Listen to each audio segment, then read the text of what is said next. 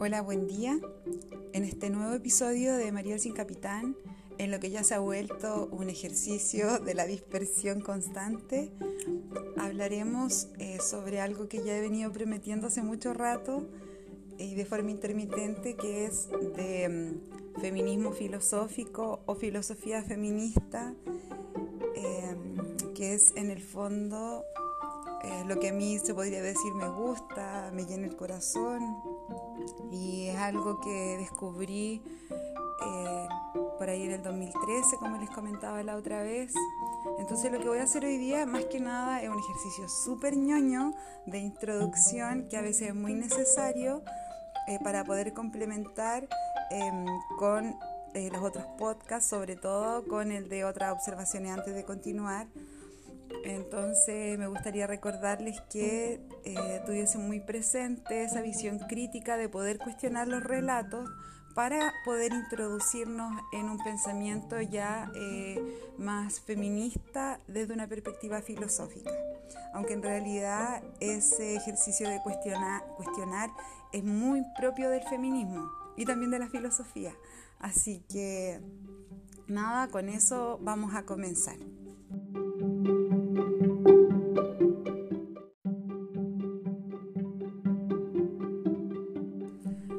Antes de continuar, me gustaría igual hacer la mención a este proceso constituyente que comenzó el año pasado y que tuvo un hito muy importante este año, el día 25 del mes pasado, donde muchas de nosotros acudimos a eh, votar para em, poder comenzar cierto este cambio de constitución. Y también me gustaría destacar eh, el hecho de que el último podcast que grabé lo hice con una niña de 13 años que dio apreciaciones maravillosas sobre este proceso constituyente y me gustaría invitarlos a que lo escucharan también. Así que mm, eso, pues, comenzamos. Feminismo filosófico o filosofía feminista. Eh, las dos posturas de señalar en el fondo esta corriente de pensamiento podrían estar eh, correctas, la verdad, porque como es feminismo, aquí no vamos a decir que está bien y que está mal, así como muy patriarcal igual el ejercicio. Así que, eh, pero para poder darle alguna categoría de...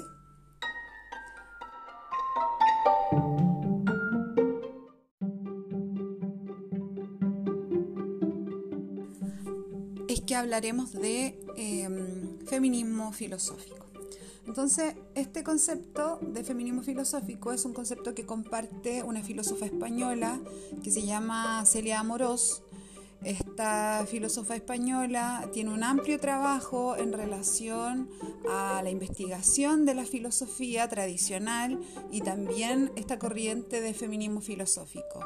Para Celia Amorós, el feminismo filosófico es en el fondo... Em, una posición, eh, pero también un pensamiento antropológico, político y moral.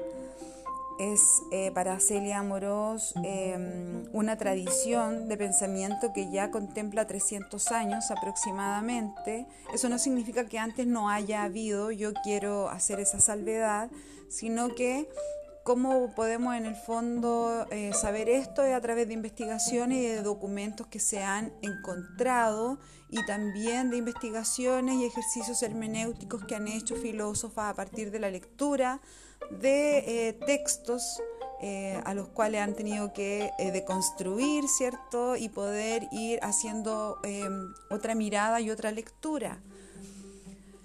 Em, espero que esa idea haya quedado un poquito clara, si no, igual la vamos a ir eh, dilucidando. ¿De qué se trata también el feminismo filosófico?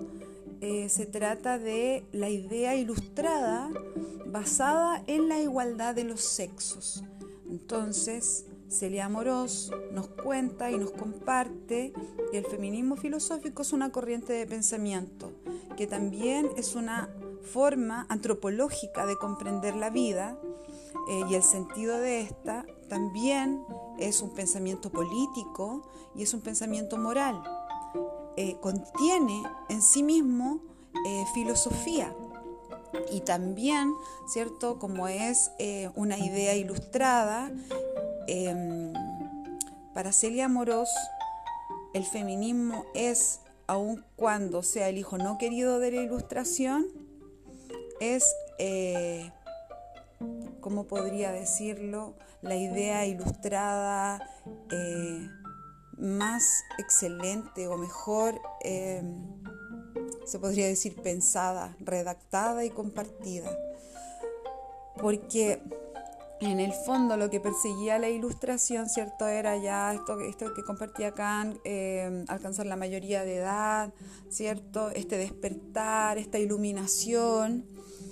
Eh, sin embargo, esta iluminación es súper complicada de comprender desde el feminismo cuando era para solo una parte de la población. Y por eso es súper importante que compartamos algunas ideas de este podcast en relación a cómo comienza a fraguarse esta idea ilustrada de la igualdad de los sexos en, eh, se podría decir, o a la par de esta idea ilustrada de la libertad, la igualdad y la fraternidad, sobre las cuales ¿cierto? Se, circunscribe eh, la Revolución Francesa, ¿cierto? un hito de la modernidad, en donde claramente ya ¿cierto? se cimentan todas las bases de lo que conocemos hoy día como esta cultura patriarcal, liberal, neoliberal, capitalista, eh, republicana, supongamos. Em, entonces es como bien interesante poder hacer este ejercicio y poder compartirlo con ustedes. Entonces, para continuar, como les dije anteriormente, no es que esta idea de feminismo filosófico haya comenzado hace tres siglos atrás, sino que es una tradición de pensamiento que podemos ubicarla eh, aproximadamente en el siglo XVII. Porque hay que entender que muchos de los escritos y muchos pensamientos de mujeres fueron, por una parte, o usurpados o, por otra parte, eh, destruidos, eliminados.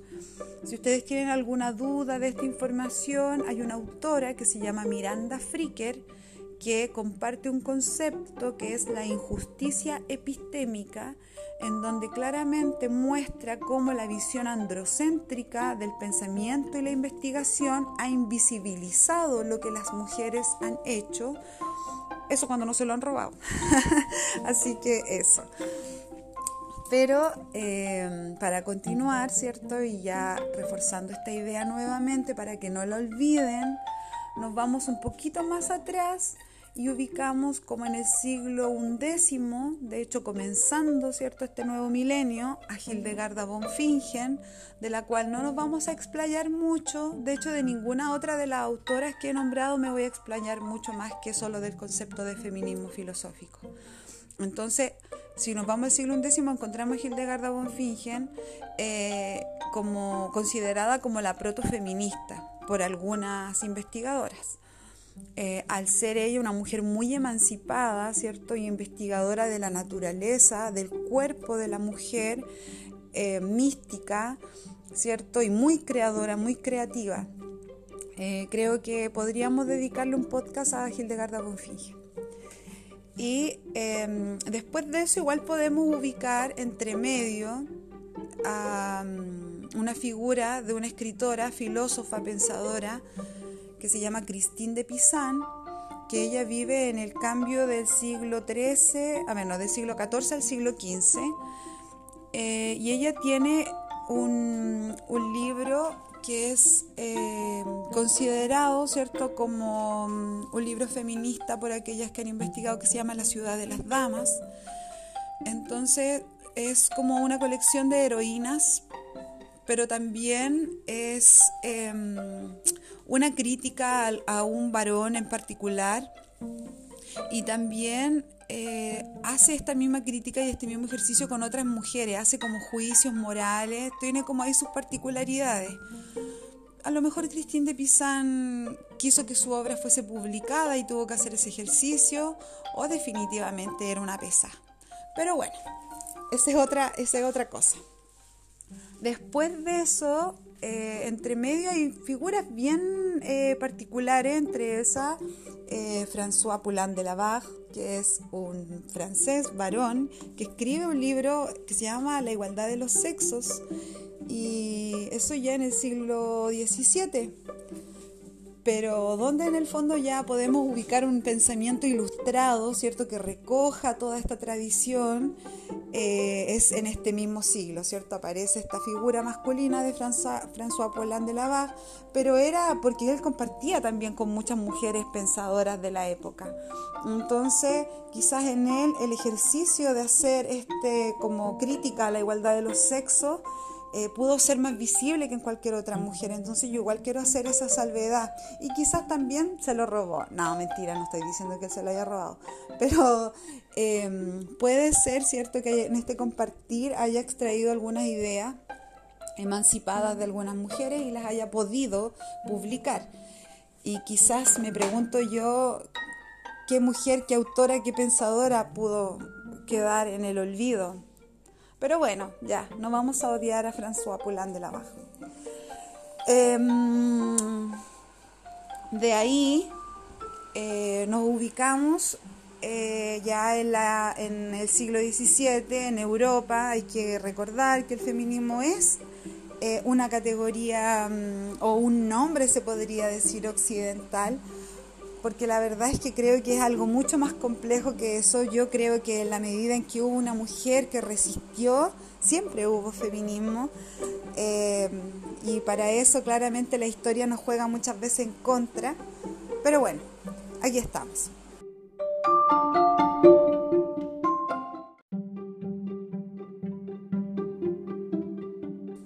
Entonces, llegamos a a esta época, ¿cierto?, donde comienza a surgir el pensamiento moderno eh, y también las mujeres, eh, como seres humanos que son, también piensan, entonces comienzan a generar una corriente de pensamiento y eh, de respuesta a este movimiento de libertad y de igualdad al cual se les estaba invitando, ¿cierto?, socialmente.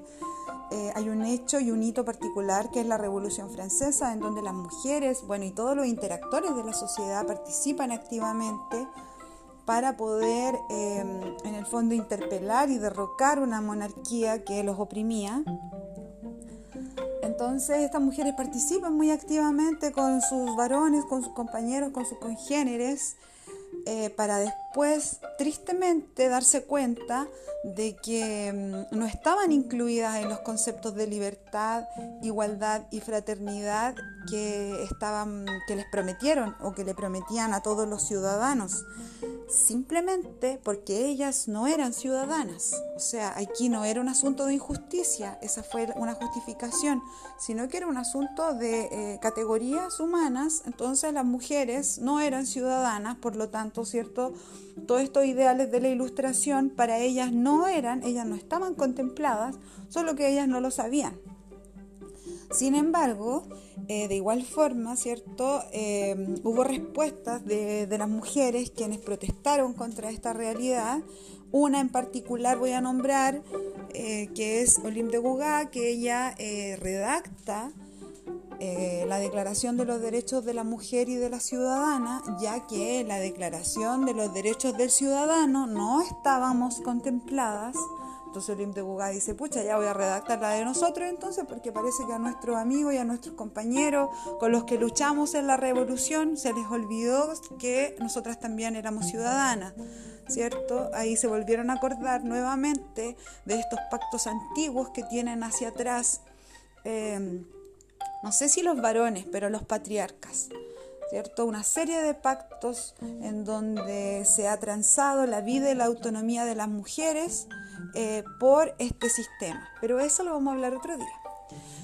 Lo primero que me interesa es que introduzcamos de esta forma por qué se habla de feminismo filosófico, de dónde viene, algunos nombrecitos para que ustedes también se puedan ir ubicando en el caso de que quieran hacerlo y también para que vayamos complementando información que siempre es un muy buen ejercicio. Entonces, eh, como les contaba, Lim de Guga hace este, este ejercicio de redactar esta declaración de la ciudadana, ¿cierto? De la mujer y la ciudadana, ya que los varones no lo hicieron, pero para no dejar, ¿cierto?, en que no hicieron nada, claro, pues sí estábamos en la declaración del ciudadano, redactadas de la siguiente forma, no textual, porque tampoco me acuerdo de memoria, pero se fundamentó la Declaración de Ciudadano en el apartado de las mujeres desde el Emilio de Jean-Jacques Rousseau. Eh, en el capítulo 5, ¿cierto? El apartado de Sofía, en donde sale cómo se educa a las mujeres para que sean sumisas y obedientes. Bueno, eso, ¿cierto? Lo tomaron para fundamentar em, en la Declaración del Ciudadano quiénes éramos nosotras, ¿cierto? De partida no ciudadanas, sino mujeres, y nuestro rol político estaba relegado a la reproducción eh, y la belleza. Creo que la categoría ciudadana es el bello sexo, ¿cierto? Entonces, la reproducción, las labores sexuales, las labores domésticas, pero por sobre todo muy sumisas y obedientes. Esa era nuestra categoría política y la de los em, ciudadanos de verdad, ¿cierto? Que en ese, en ese caso, que era en la Revolución Francesa, em, estaba muy claro ya em, el hecho de que nos habían dejado fuera. Eh, a mí me gusta destacar este, este hecho, este hito, porque se ve muy claro y está documentado también que nos dejaron fuera, porque los otros tendríamos que entrar a interpretarlo, aunque igual hay documentación, pero igual hay que hacer un ejercicio interpretativo como el de eh, ir deconstruyendo y cuestionando los relatos. Pero aquí queda muy claro la intencionalidad, la traición, y queda muy claro también em, este pacto entre hombres, porque son ellos los que pactan y de forma política redactan contratos sociales en donde nosotras estamos fuera y aparte de eso lo fundamentan con filosofía.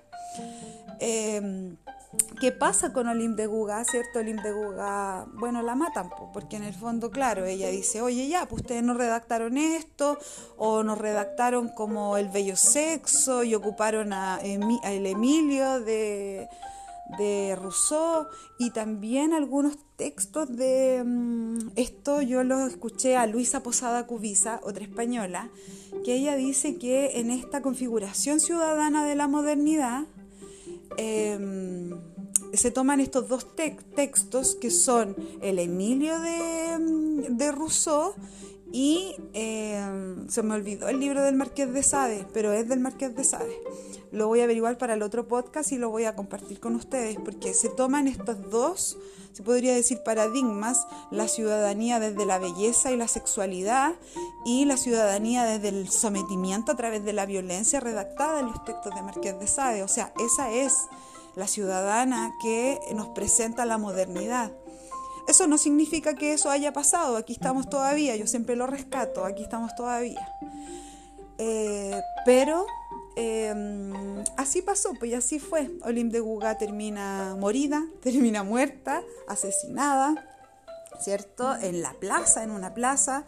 El nombre de la plaza donde ella muere es la Plaza de la Concordia, de la Concordia o de la Concorde. Bueno, es que no, no.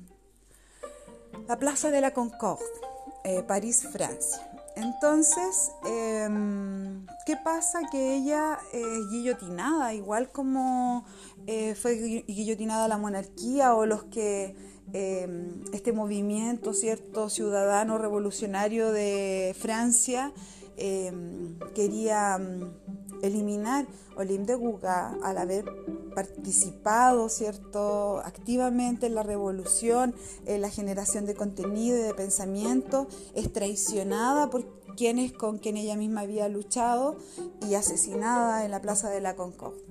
Ese es el final. ¿Qué queda después de eso? Bueno, todas las cabras, cierto, que estaban luchando se tuvieron que entrar, se tuvieron que adentrar.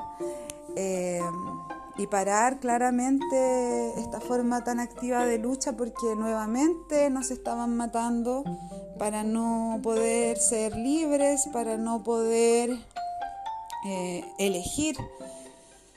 Eh, así que en el fondo eso, yo creo que lo voy a dejar hasta ahí. Ya llevamos aproximadamente 20 minutos con esta idea del feminismo filosófico y de dónde proviene.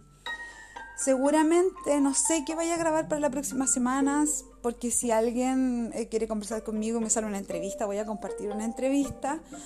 Pero si no, seguramente vamos a seguir haciendo este mismo ejercicio eh, de poder ir ubicando al feminismo como una corriente de pensamiento y, y, una crítica situada en la experiencia de las mujeres. Eh, y creo yo que también dentro de eh, lo particularmente femenino o lo, o lo culturalmente femenino, porque aquí no quiero dejar fuera, cuando yo hablo de mujeres, no quiero dejar fuera a las disidencias sexuales ni a las lesbianas, porque creo yo que em, es algo un poquitito más complejo de ir conversando. Sin embargo, como hice un ejercicio al pasado, aún está esta categoría sola de mujer, así que por eso lo hice en esa libertad. Otro día seguramente voy a hacer otro ejercicio en relación específicamente a esto de lo femenino, ser mujer, ser lesbiana, ser trans, como en el fondo estas experiencias de vida que han resistido, ¿cierto?, al, patriarcado, eh, tienen un sustento ético que no podemos olvidar, así que eh, por eso quería hacer esa mención. Eh, creo que con eso termino. le agradezco mucho a las personas que me escuchan y también a las personas que me ayudan a hacer este ejercicio, aunque no sepan que me ayudan, pero me ayudan mucho. Eh, mi amiga Ingrid, un abrazo muy grande por siempre escucharme, ponerme atención y hacerme tremendas preguntas. Y em, eso, así que adiosín, que estén súper bien y nos escuchamos o me escuchan la próxima semana. Un abrazo.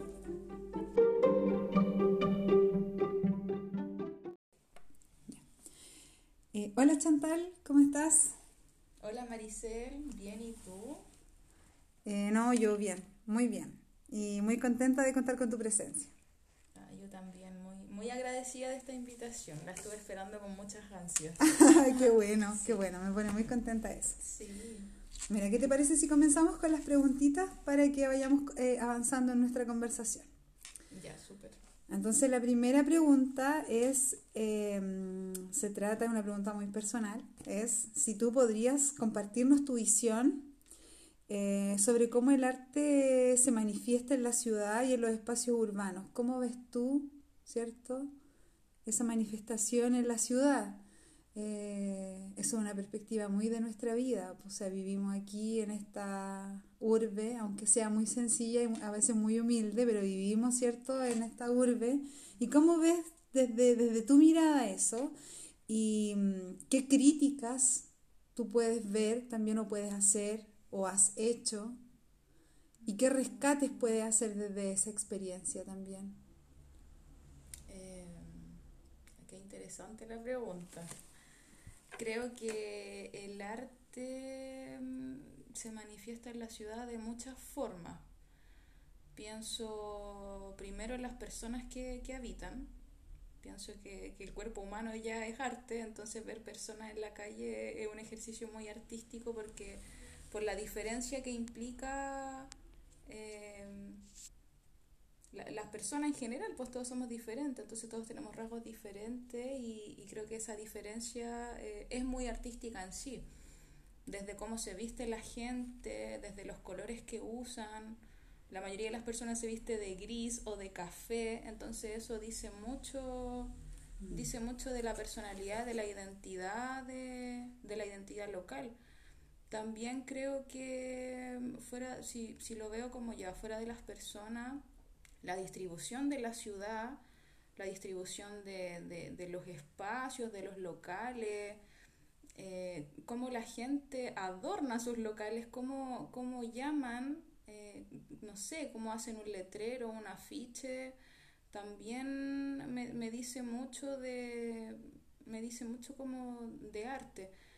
Mm, pienso también que em, se manifiesta como en, cómo la gente se toma la calle para, realizar o mostrar su trabajo. Por ejemplo, gente que, se toma la esquina de la calle para tocar música, gente que, no sé, que hace ya malabares en los semáforos, eh, la gente que raya las murallas, un tag puede ser arte, para otros puede no serlo, pero creo que está en todo, en general, como en todas las aristas de la ciudad se ve. Incluso, no sé, a mí me gustan mucho las fotos, entonces de repente eh, este ejercicio como inconsciente de, del intervenir, de repente la gente pega, se lee el tarot. Eh, ver una wincha así en una pared para mí también es una imagen artística, mm. entonces creo que está en creo que está en todo, creo que está en todo, no podría decir, ah, ya no, esto no es arte. Ahora, ¿qué, qué crítica mm. hago respecto a eso?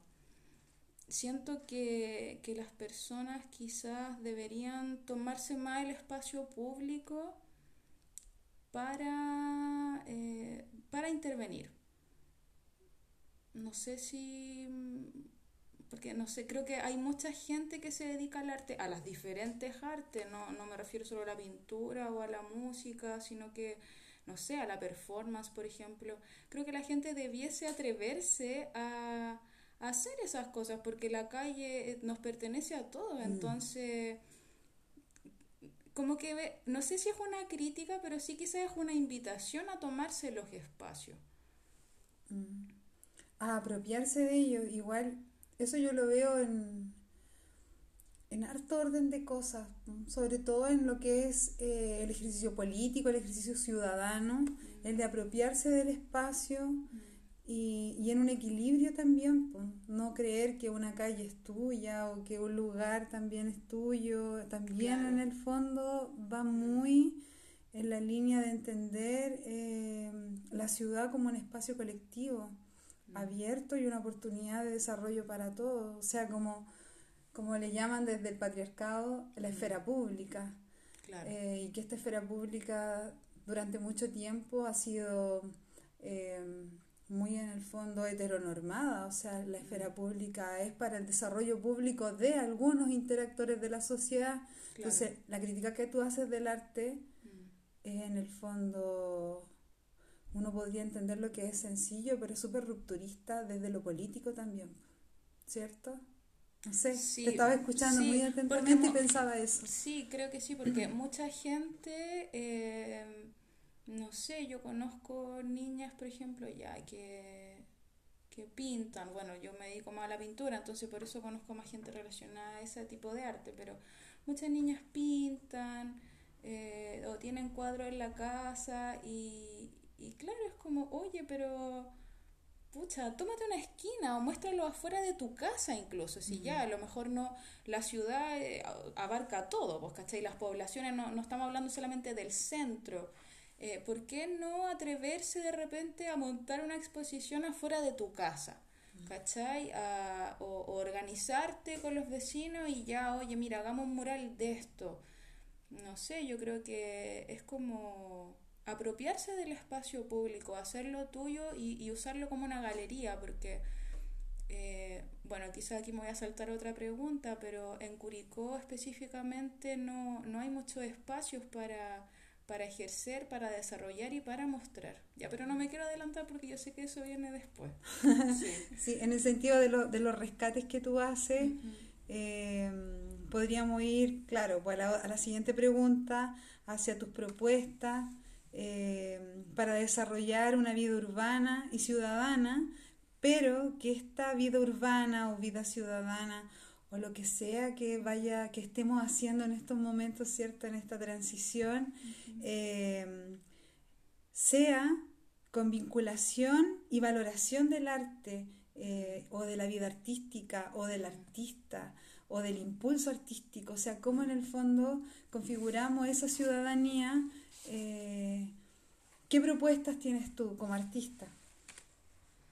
Pucha, yo creo que es fundamental ahí crear espacios Siempre he pensado eso. Creo que em, para el desarrollo, para, el desarrollo del arte, eh, no sé, o sea, se necesitan cosas básicas igual. Yo necesito em, un lugar donde concentrarme, necesito un mesón amplio donde poder poner mis materiales.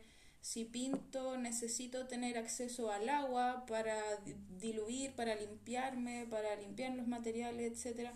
Entonces, claro, de repente a lo mejor yo tengo ese privilegio de que yo en mi casa sí tengo un espacio que yo puedo usar de taller, pero no todas las personas tienen eso y todos debiésemos tener un espacio para poder ejercer o experimentar. Entonces, bueno, aparte de ejercer, creo que también eh, de visibilizar. Siento que eh, es súper importante y debiese ser primordial ese apoyo a, todos los artistas que no, que no son pocos. Curicó, mm. el Maule en general es una zona de, de muchos artistas y, y no están las condiciones acá. Imagina, en la corporación cultural se creó ese espacio pensado para el fomento del desarrollo del arte local. No hay una sala de exposiciones, no hay muros, no hay muros, o sea, los muros son de vidrio. Entonces, no sé, son como cosas contradictorias. Queremos fomentar el arte, pero no tenemos la infraestructura adecuada. Mm. Eh, no hay salas de ensayo, no hay salas para grabar. Eh, el teatro que tenemos pucha, no, no llega a todos. Entonces, yo siento que es fundamental para, para acercar el arte a las personas, para generar esa cultura, eh, esa valorización, eh, crear espacio. Creo que eso debiese ser un rol eh, que el Estado debiese hacerse cargo. Ahora, ¿qué pasa? Que como no lo ha hecho, los artistas hemos tenido que recurrir a hacerlo nosotros mismos. Que tampoco me parece una mala idea, o sea, yo siempre he trabajado de, forma autogestionada, pero creo que igual eh, es desgastante. Es desgastante eh, física y emocionalmente. Mm. Esas cosas se podrían evitar. Claro, y mm. también yo creo que muchas veces no a todos los artistas, pero a algunos les tiene que coartar su creatividad o ir sesgándola un poco porque provoca un cansancio, porque provoca emociones que de repente no son propicias para, eh, porque tienes que estar en el fondo y esto, porque tienes que estar en la sobrevivencia, o sea, mm. y después en la creatividad. Entonces, claro, pues el Estado debiese garantizar que esa, esos ciudadanos que pueden aportar con, con esto que es el arte, eh, tuviesen un espacio garantizado, porque al final de cuentas no es un acto egoísta, pues es un acto comunitario, o sea, es para la comunidad completa. El artista en el fondo crea, pero para la comunidad, pues no crea solo para él. Sí, pues es que ese es un debate igual interesante, como el arte se muestra o se comunica, yo, yo lo desconozco, así que... Sí, es que claro, el, hace poco estuve en una residencia que se llamaba Arte al Servicio del Pueblo y planteaba, que, planteaba esa pregunta, pues como, ¿se puede hacer arte sin considerar al pueblo? ¿Cachai? Yo puedo crear y claro, yo creo que hay personas que de repente pintan algo, crean una obra, ¿cachai? Visual o, o sonora, teatral, no sé eh, hay una parte que hay una parte muy desde el yo que ya sí estoy a ver estoy satisfaciendo mi impulso creador que, que, que, no sé uno es como una necesidad básica pero también eh, el mensaje siempre es político y siempre está o debiese estar yo creo en al servicio del pueblo ¿cachai? lo que uno pinta lo que uno comunica lo que uno expresa lo que uno canta debiese tener un, un, mensaje que, que, no sé, o sea, consciente o inconscientemente yo creo que el mensaje siempre eh, muestra un contexto, dice algo que, que, está sucediendo, ¿cachai? Si yo hablo de, desde mi interior o si hablo de lo que veo afuera o no, eh, todo lo que está surgiendo alrededor de mí eh, es algo que yo estoy absorbiendo que, que, que, está pasando, que es real y generalmente siempre uno crea en base a problemas, a injusticia. Sí, hay veces en que tú te inspiras también en las cosas lindas, ¿cachai? La naturaleza, en las flores, no sé, pero, pero yo creo que el arte debiese estar al, al servicio, debiese estar al servicio del pueblo y, y es una súper herramienta para, para en el fondo denunciar, o, mostrar distintas realidades y no sé, creo que ya no dejó de ser eso como, como ah, ya un mero hecho de, de ya, yo soy artista y mi ego, no, no, no creo que, creo que ya no va por ahí. Mm. Y bueno, y, tenemos varias, varias muestras de eso también, pues, o sea, desde la música, desde la plástica, hay varias muestras de cómo el arte eh, nos ha hecho comprender mucho, muchas injusticias. Eh, a veces desde lo visual, desde lo auditivo, o desde lo performático, creo que podemos ir eh, convergiendo en, en, emociones e ir entendiendo muchas veces cosas que desde el discurso, del discurso político o del discurso cotidiano también, eh, que también es muy político, em, nos cuesta más entender, hay cosas con las que a veces nos cuesta empatizar.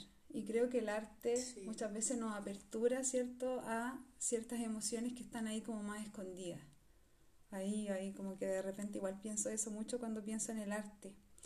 Eh, y ahí me, me gustaría irme a, otra pregunta que podría sonar muy, no sé, cliché, pero tengo que hacerla. Que, ¿Qué es el arte para ti? ¿Qué implicaba el arte en, en, tu vida? O sea, en el fondo decidir hacer esto y, y tomarlo como una forma de vida, que en el fondo ¿Qué te ha hecho? ¿Qué te ha provocado? Estar viva, eso me ha provocado. Mm. Como que si estoy viva ahora es gracias al arte. Y también, pues, no sé si es tan cliché la pregunta, pero para mí el arte es todo, todo, como... Creo que es una necesidad básica también. Un tiempo me hice, me hice mucho esa pregunta, como ya, pero el arte, ¿qué es el arte para mí? Sí, es todo, pero ¿por qué? porque lo necesito, pues, ¿cachai? Así como necesito respirar, necesito tomar agua y alimentarme, eh, necesito hacer, ¿cachai? Necesito estar en contacto con la creación. Y la creación es artística, pues independiente de qué, yo creo que la creación es... la naturaleza, ¿cachai? Es como la gran creación, el mundo, es como la mayor obra de arte, el ser humano, yo creo que es la mayor obra de arte también. Eh, entonces, pucha, que el arte para mí creo que es todo. ¿Qué ha implicado eh, como entregarme a, eso? Pucha, eh, mucho crecimiento, mucho crecimiento y mucho aprendizaje. Al principio no fue fácil, porque obvio, a nadie lo educan para ser artista. O sea, yo fui a un colegio particular en el que a mí me, no sé, me educaron para ser una persona exitosa y, como... Nunca, nunca me dijeron, oiga, ya, no, usted dedíquese a pintar o dedíquese a, a hacer clase, a hablar de arte, no, como que nunca fue una opción. Entonces de hecho, convengamos que también no me iba muy bien en el colegio porque como yo era más artista, me dedicaba más... Ese era mi estilo de aprendizaje, como quizás más las imágenes, me costaba estudiar, como tanta teoría, no era lo mío. Entonces, mucho tiempo yo crecí sintiendo como que, tenía problemas con el aprendizaje o como que no, no, era tan inteligente, ¿cachai? Por no responder a estas lógicas más como académicas o más formales. Y, y me sentí mal mucho tiempo. Y después, como con, con, el tiempo, con los años, me di cuenta de que, claro, de que todas las personas somos diferentes, tenemos métodos de aprendizaje diferentes. Mm. Hay personas que sí son más científicas, otras más académicas, otras más teóricas. Ya vemos otras personas que, pucha, aprendemos más quizás desde las imágenes, desde los sonidos, desde la experiencia, desde la creación individual o colectiva, en contacto con los materiales. Entonces, mm, creo que no es fácil en una primera instancia como aventurarte, decidir dedicar tu vida al arte o ya, yo me voy a ganar la vida, entre comillas, como siendo artista. No es fácil porque tenéis que, que, que claro, todo lo que hablamos de antes, o sea, tengo que tener un espacio de primera como adecuado para crear. Tengo que... Eh, pensar ya qué es lo que voy a hacer, se va a vender o no. Mm. ¿Cachai? Ahí ese es otro tema, cómo yo comercializo mi arte, porque el ser artista y vivir del arte significa que que, mi, que mi trabajo, que mi creación también tiene que responder quizá a una lógica como consumible. Claro. Entonces ese ya es otro debate, ¿cachai? Como comercializarte, mm. como venderte un poco. Eh, es un concepto que al principio da miedo, pero también, también después yo entendí eso, como, pucha, es mi trabajo y, y tiene que existir un, un, una reciprocidad por él. Eh, al principio sí, fue, fue intenso, fue, fue duro, sobre todo en una ciudad como Curicó, que no, no están muchos los espacios para, para el arte, eh, la, la, la, mayor actividad como artística que hay en Curicó es que la vendimia, ¿cachai? Mm.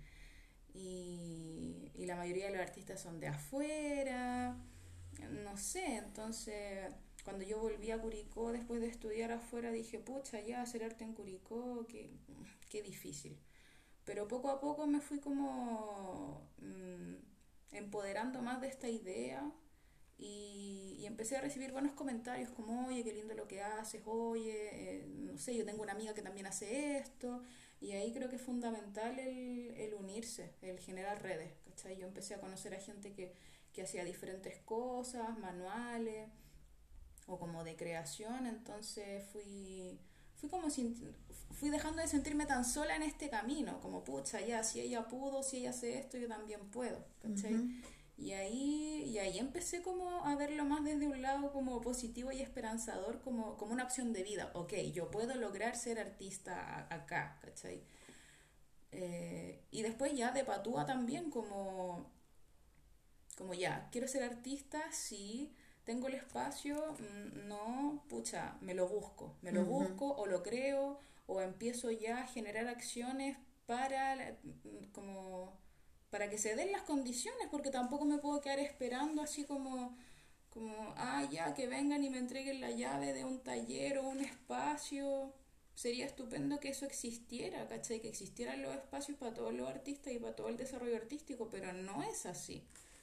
Entonces, no sé, ha sido un camino intenso igual. Yo empecé en esto como desde el 2015. El 2015 yo dije, ya, ok, voy a probarlo, me voy a lanzar y, lo voy a intentar. Y los dos o tres primeros años yo iba a ferias, ponte tú, y no vendía nada, ¿cachai? Estaba tres días y vendía 10 lucas. Entonces, mucho rato así como muy desmotivada, como, pucha, voy a tener que buscar pega, voy a tener que buscar pega busqué mucho tiempo pega en, en empresas, en agencias, nunca quedé tampoco. Y ahora lo agradezco, pero en el minuto igual era como fome, pues como mm. que te desmotivaba, ¿cachai? Sentía que no estaba haciendo las cosas bien. Y ahí poco a poco empecé a, hacer redes, creo que las redes son fundamentales. Eh, Esas redes principalmente las hiciste con mujeres. Mujeres, eso sí. Sí. Bacán. Sí, con mujeres.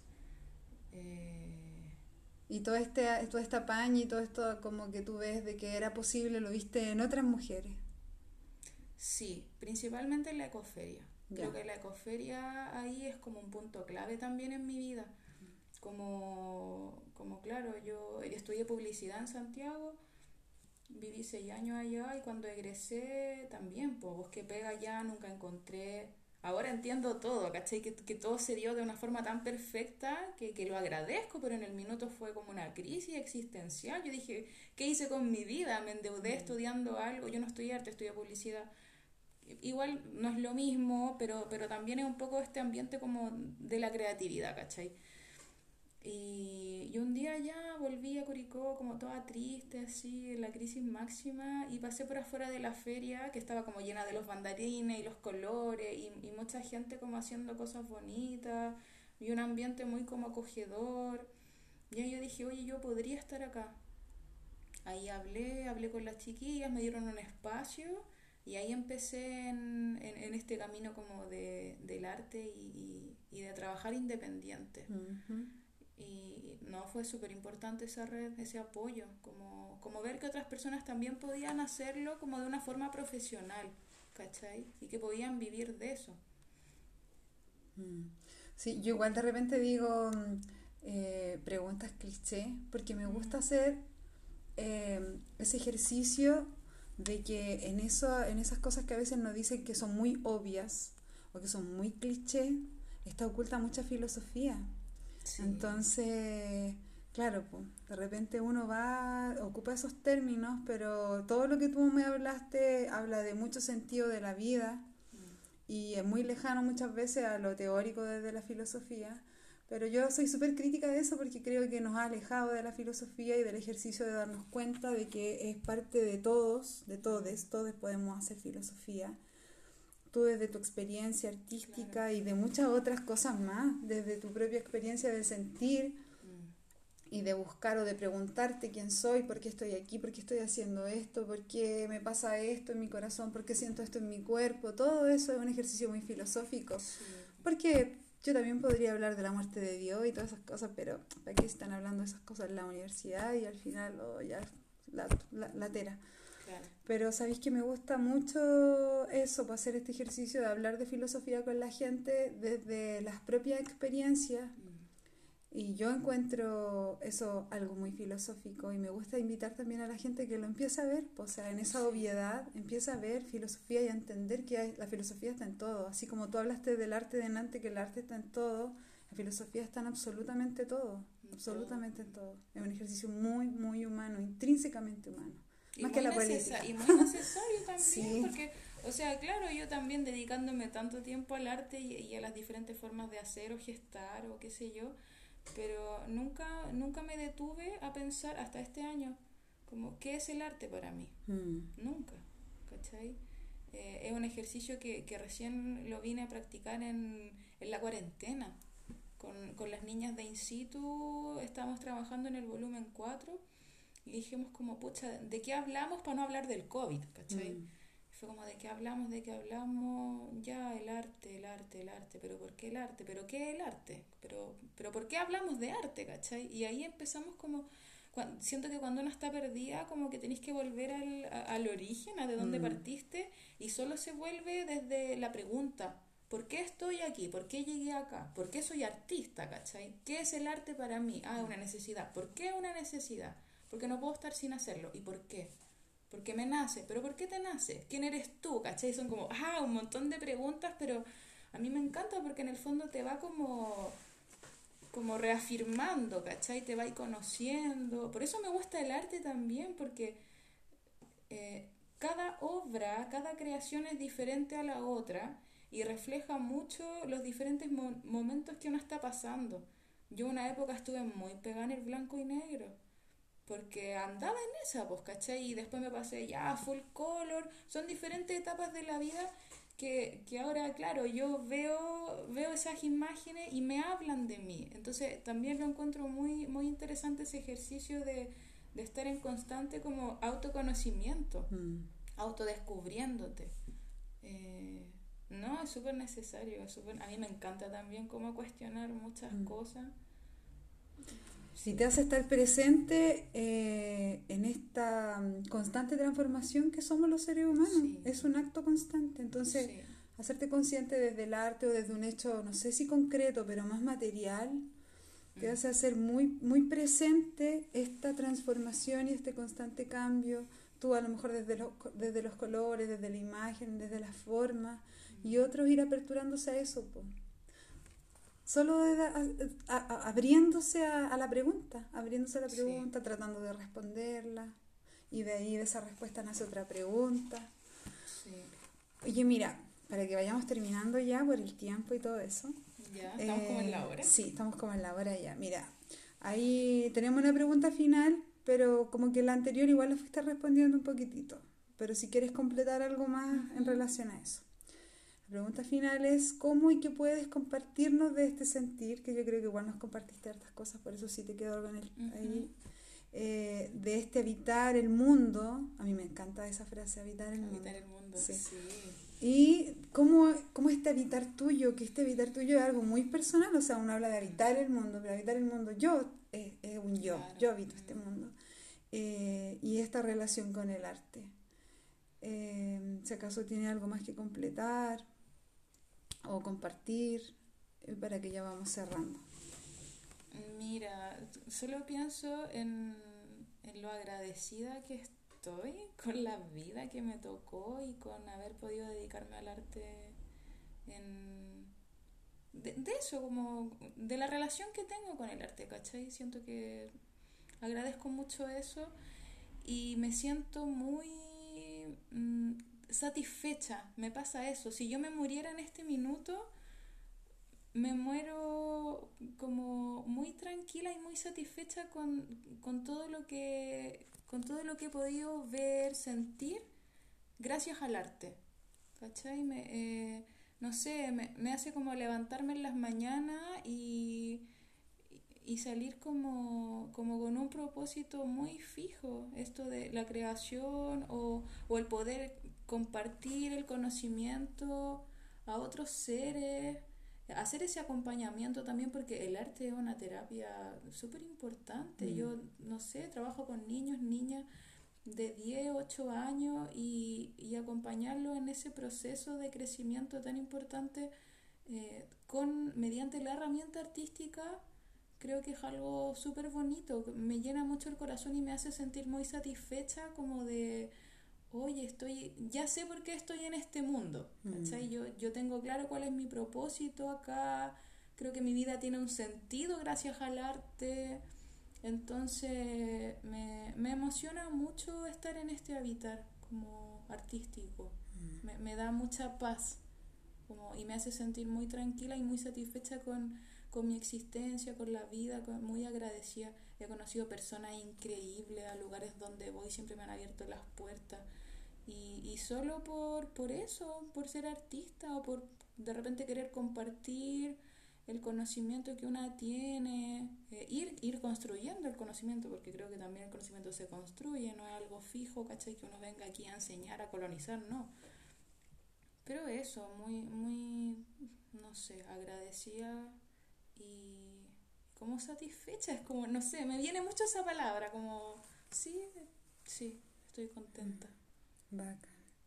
Intentar eh, agradecerte, despedirme. Eh, me gustó mucho conversar contigo, fue, fue muy bacán, fue muy bonito. Sí, a mí también, pero siento que fue muy rápido. como se me pasó la hora súper rápido y, y eso, pues. Así que muchas gracias, nos despedimos y hasta la próxima oportunidad. Sí, Así ojalá. Que Gracias a ti.